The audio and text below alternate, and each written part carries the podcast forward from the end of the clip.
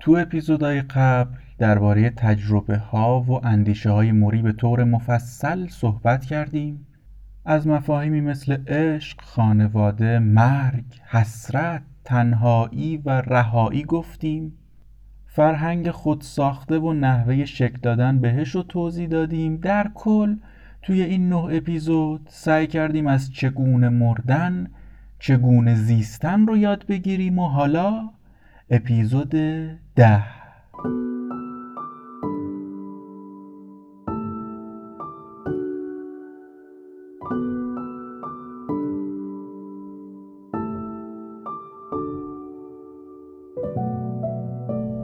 سلام من علی خدادادی هستم و اینجا پادکست سهشنبه است. ما تو سهشنبه به مفهوم زندگی و مرگ می‌پردازیم و منبع پادکستمونم کتاب سهشنبه ها با موریه. این اپیزود آخرین سهشنبه مرداد 99 منتشر میشه.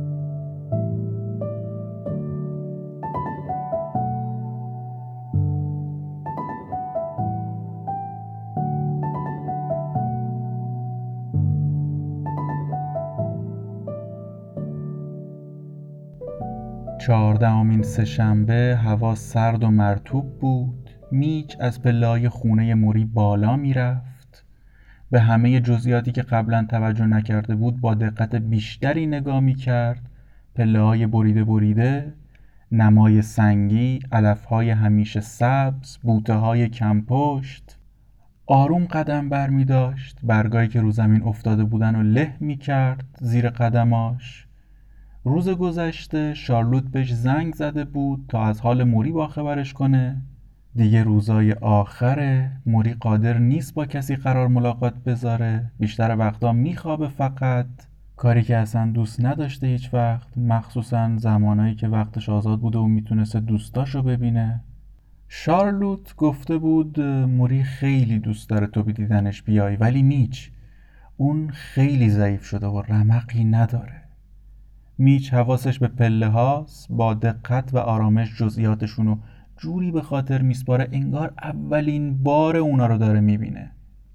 خدمتکار در رو باز کرد. علا رقم آرامشی که همیشه تو نگاش بود این دفعه ولی یه نگرانی خاصی داشت. آروم سلام کرد. میچ ازش حال موری رو پرسید و اون گفت خیلی خوب نیست. اصلا دوست ندارم راجبش فکر کنم چون موری خیلی دوست داشتنی و مهربونه. میچ با سر تایید کرد غم بودن این واقعه رو. تو همین شارلوت از لا پایین اومد میچو بغل کرد. چون موری هنوز از خواب بیدار نشده بود رفتن آشپزخونه کمی به شارلوت کمک کرد تو کارا.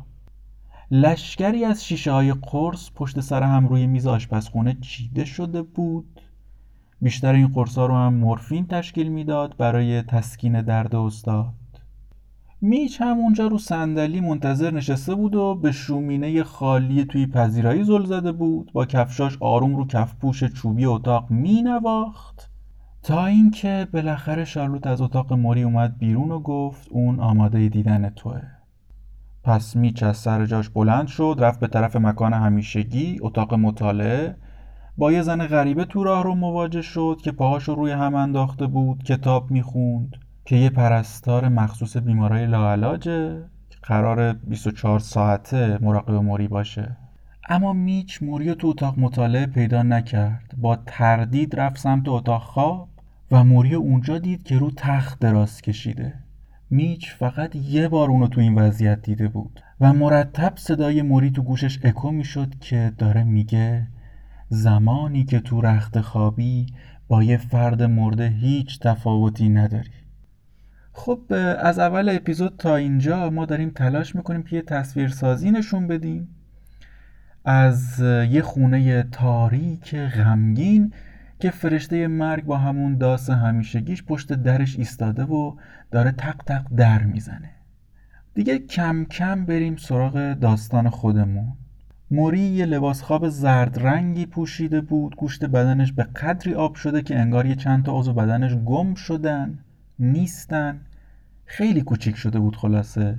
انگار کم کم داره مثل بنجامین باتن نوزاد میشه ولی فقط از نظر سایز. تا میچو دید سعی کرد حرف بزنه ولی فقط یه صدای ضعیفی به گوش رسید. نفسش رو بیرون داد با تمام توانش بالاخره گفت دوست عزیزم می‌بینی که امروز حال خوبی ندارم ولی نگران نباش فردا بهتر میشم. میچ با یه لبخند حرفشو تایید کرد. موری زیر ملافه داشت کاری می‌کرد تکونی می‌خورد. میچ فهمید داره تلاش می‌کنه دستشو بیرون بیاره. پس دستشو گرفت و فشار داد. آروم صداش زد. موری و موری حرفشو اصلاح کرد گفت مربی. لرزه به اندام میچ افتاده بود. موری تکه تکه حرف می‌زد و بازدمش رو در قالب کلمات بیرون می‌داد. تون صدای خیلی پایینی داشت. با همون ولوم آرومش گفت تو روح خوبی بودی. روحی خوب و پاک. که منو خیلی تحت تاثیر قرار دادی. درست اینجا رو. و با دستش قلبشو نشون داد. میچ حس کرد بغز گلوشو داره فشار میده. گفت مربی من نمی‌دونم چطوری باید خداحافظی کنم و دست موری و آروم فشرد. موری با یه لبخندی به چشای میچ نگاه کرد و گفت زیاد سخت نگیر رفیق بهش فکر نکن. بیا فقط به این فکر کنیم که من خیلی تو رو دوست دارم. و میچ هم سریع جواب داد که منم دوستت دارم مربی. استاد چشاش جمع شد و گریش گرفت. عضلات صورتش فرو رفتن مثل کودکی که هیچ تصوری از عملکرد غدد اشکش نداره. میچ بغلش کرد در آغوش گرفتش موهاش آروم نوازش کرد. وقتی دوباره نفسش به حالت عادی برگشت میچ سینش رو صاف کرد و گفت می‌دونم خیلی خسته ای همین که برای چند دقیقه منو پذیرفتی واقعا ازت ممنونم. خب پس من برم دیگه. سهشنبه دوباره میام تا اون موقع لطفا مواظب خودت باش. بعد سرش رو به صورت موری نزدیک کرد. یه بوسه جانانه به صورتش زد. بوسه ای که از همه وجودش برمیخواست. صورت به صورت. پوست روی پوست. سعی کرد تو این حالتی کمی طولانی تر بمونه تا استاد لذت بیشتری ببره احساس خوبی بکنه و در همین حال بغزش ترکید. اشکاش جاری شد. دست پاچه شد در حالی که از موری دور می‌شد پرسید خب مربی امری نیست؟ موری چشاش برقی زد. ابروهاشو بالا برد تا این صحنه رو خوب ببینه. اون بالاخره میچو وادار به اشک ریختن کرده بود و آروم به میچ جواب داد. حالا شد. دیگه امری نیست.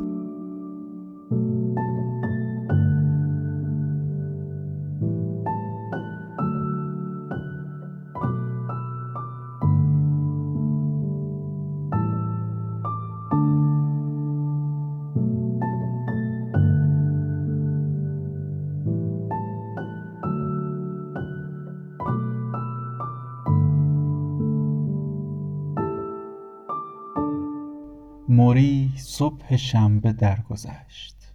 اقوام نزدیکش تو خونه کنارش بودن. راب از توکیو خودش رسونده بود تا بوسه خداحافظی رو به صورت پدرش بزنه. جان پسر دوم موری هم اونجا حضور داشت و صد البته شارلوت و بقیه اقوام.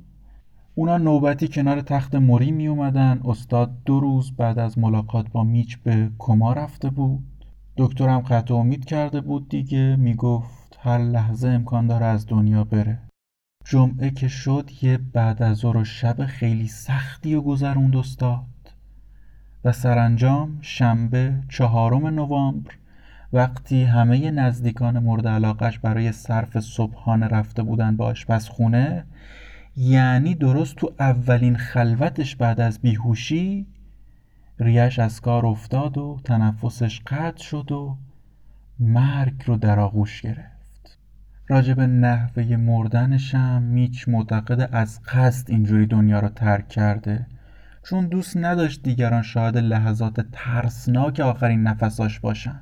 دلش نمی‌خواست مثل مواجهه خودش با مرگ پدر و مادرش بقیه شکه بشن. میچ معتقد می‌دونست رو تخت خودش دراز کشیده و کتابا و یادداشتا و گلدون محبوبش کنارشن. و حتی شاید این همون با آرامش دنیا رو ترک کردنی بود که ازش حرف می‌زد. همون آرزوی آخری که تو مصاحبه سوم به کاپل گفت. مراسم تدفین توی یه روزی بود که بارون میومد باد میوزید آسمون رنگ شیری داشت پر از ابر. همه کنار چاله قبر ایستاده بودن. قبر اینقدر به دریاچه نزدیک بود که صدای برخورد امواج به ساحل و می‌شد شنید. با وجود اینکه خیلی ها دوست داشتن تو این مراسم شرکت کنن ولی شارلوت مراسم رو با جمع کوچیک و مختصری برگزار کرد. همونطور که موری دوست داشت همیشه کیفیت فدای کمیت نشده بود. دخترموی استاد در وصف شعری سروده بود خوند دیوید برادرش که هنوز به خاطر فلج اطفال پاش میلنگید مطابق رسم و رسوم با بیل خاک اول و ریخت داخل قبر. وقتی خاکسترای موری تو زمین قرار می‌دادن میچ یه نگاه سریعی به اطراف قبر کرد. موری درست می‌گفت. اونجا جایی دوست داشتنی بود. جون می‌داد واسه فکر کردن جون می‌داد واسه اینکه حرف بزنی و مربیت بهت گوش بده. میچ تلاش کرد تو فکرش گفتگو رو شروع کنه و حس کرد یه گفتگوی واقعی در جریانه. آخه اون روز سهشنبه.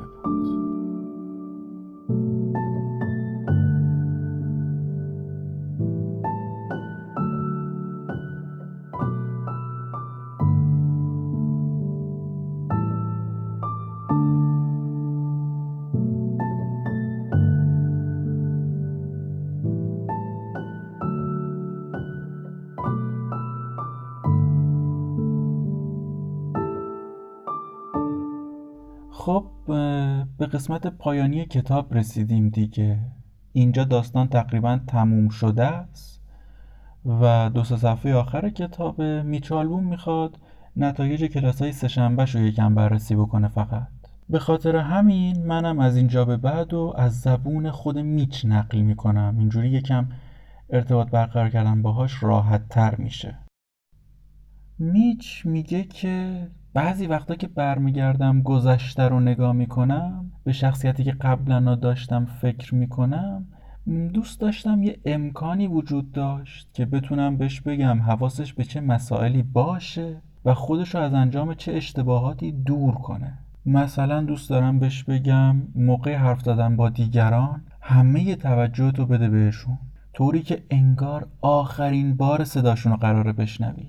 یا بهش بگم هر روز که داری برای تا پایان روزت برنامه ریزی می‌کنی داری می‌نویسی که چه کارایی رو باید تا پایان روز انجام بدی از خودت بپرس اگه این آخرین 24 ساعت عمرم بود بازم این کارا رو انجام می‌دادم. و همه اینا به کنار مخصوصا دوست دارم بهش بگم هر چی زودتر آماده سوار شدن هواپیمایی به مقصد نیوتون غربی شو. اونجا یه پیرمرد مهربون منتظرته و لطفا اونقدر تعلل نکن که این پیرمرد تو بستر بیماری بیفته. توان رقصیدن رو از دست داده باشه. اما اگه بخوام یکی از مهمترین درسایی که از استاد موری شوارتز گرفتم رو بگم اینه که تو زندگی هیچ وقت چیزی به نام خیلی دیر شده وجود نداره. اون خودش تا لحظه آخر زندگیش مرتب در حال تغییر بود. خیلی از مرگ موری نگذشته بود که من برای ملاقات برادرم به اسپانیا رفتم. خیلی با هم حرف زدیم. بهش گفتم می‌دونم که دلش می‌خواد ازم دور باشه. به همین دلیل منم به خواستش احترام می‌ذارم. گفتم همه خواسته من اینه که تا جایی که بهم اجازه میده کنارش باشم. یه ارتباط جدیدی رو با هم شروع کنیم. ارتباطی مناسب حال و روز الانمون. چون دوستش دارم چون تنها برادرمو نمی‌خوام از دستش بدم. و این در حالی بود که من در گذشته هیچ وقت اینجوری با برادرم حرف نزده بودم. فقط چند روز بعد از برگشتم نامه ای دریافت کردم نوشته هایی به شدت خرچنگ قورباغه پر از غلط املایی همه حروفم با کلمات بزرگ نوشته شده بودند که مخصوص برادرم بود این سبک نگارش دیگه. در مورد خودش و کارهایی که تو اون هفته انجام داده بود چیزایی نوشته بود. به اضافه یه چند تا لطیفه بامزه. آخر نامم اینطوری تموم کرده بود که الان مدم درد می‌کنه یه اسهال شدیدی دارم. شرایط بغرنجیه امضا دلخون. و من به این پایان بندی به حدی خندیدم که اشک از چشام در اومد. کتاب سهشنبه ها با موری راجع به برخورد استاد با اکثر مسائل مهم زندگیه و بیشتر اندیشه های استاد تو خودش جا داده. خود موری اسمشو گذاشته بود پایان نامه آخر که این پایان نامه و این پروژه باعث نزدیکتر شدن ما به همدیگه شد و این یه شانس بزرگ برای من بود. وقتی راجع به این گفتگوها با یک روزنامه ای من صحبت کردم چندین ناشر علاقه نشون دادن برای چاپ این کتاب. موری از اینکه چند تا ناشر علاقه به چاپش داشتن واقعا خوشحال بود گرچه خیلی زود دنیا رو ترک کرد و نتونست با هیچ کدومشون ملاقاتی داشته باشه. مبلغ پیش پرداخت کتاب کمک هزینه داروهای گرون قیمت موری شد. هر دوی ما از این موضوع به شدت خوشحال بودیم. راجع به اسمشم باید بگم که یه روز که من و موری تو اتاق مطالعه بودیم با هم اسم کتاب انتخاب کردیم. اسمای زیادی تو ذهنش بود کلا به اسم انتخاب کردن علاقه خاصی داشت. ولی وقتی من سه شنبه ها با موریو پیشنهاد دادم اونقدر خوشحال شد که من فهمیدم زدم تو خال. بعد از مرگش من رفتم سراغ وسایل قدیمی دانشگاه و آخرین نامه ای که براش نوشته بودم و پیدا کردم کاغذی که قدمتش بیش از 20 سال بود. یه طرف صفحه من نظراتم رو نوشته بودم و پشتشم دستخط موری بود و جوابش جمله های من اینطوری شروع می شد مربی عزیزم و جمله های موری با بازیکن خوبم. نمی‌دونم چرا ولی هر وقت این نامه رو می‌خونم دلم بیشتر براش تنگ میشه. یه سال شما هم تا حالا یه استاد داشتید انسانی که شما رو در عین بی تجربگی و خامی یه موجود ارزشمند تلقی کنه؟ مثل یه سنگ قیمتی بدونتون که قرار با جلا دادن تبدیل به جواهر بشه؟ اگه تا این حد خوش اقبال بودید که همچین فردی رو ملاقات کرده باشید تو زندگیتون که به شدت براتون خوشحالم. و اگرم نداشتید عیبی نداره.